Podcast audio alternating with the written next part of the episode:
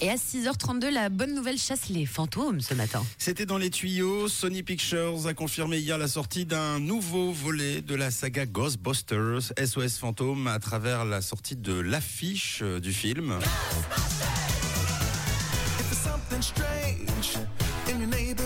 Il s'agit de la suite de Ghostbusters Afterlife, sortie en 2021 et quatrième volet de la collection, après ce sorti en 84 et 89.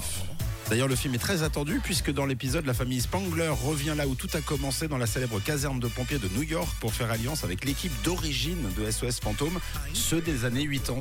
Donc on a la fusion des générations. C'est trop bien. Ça, c'est vraiment trop cool. C'est-à-dire Bill Murray ou encore euh, Dan Aykroyd euh, de l'ancienne version, euh, rajouté au casting plus récent avec Paul Rudd ou encore Carrie Coon sur le papier. Ça a de la gueule, franchement.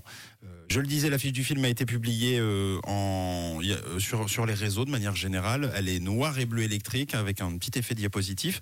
On voit la célèbre voiture SOS fantôme de dos sur le pont de Brooklyn, visiblement gelée par des stalactites. Ça a l'air cool. Moi, franchement, je suis assez friand de ces, euh, de ces revivals qui se mélangent entre générations. Euh, Ça va être bien, j'irai voir. Et puis, euh, juste, euh, vraiment, alors là, euh, on peut être fan du film juste. euh,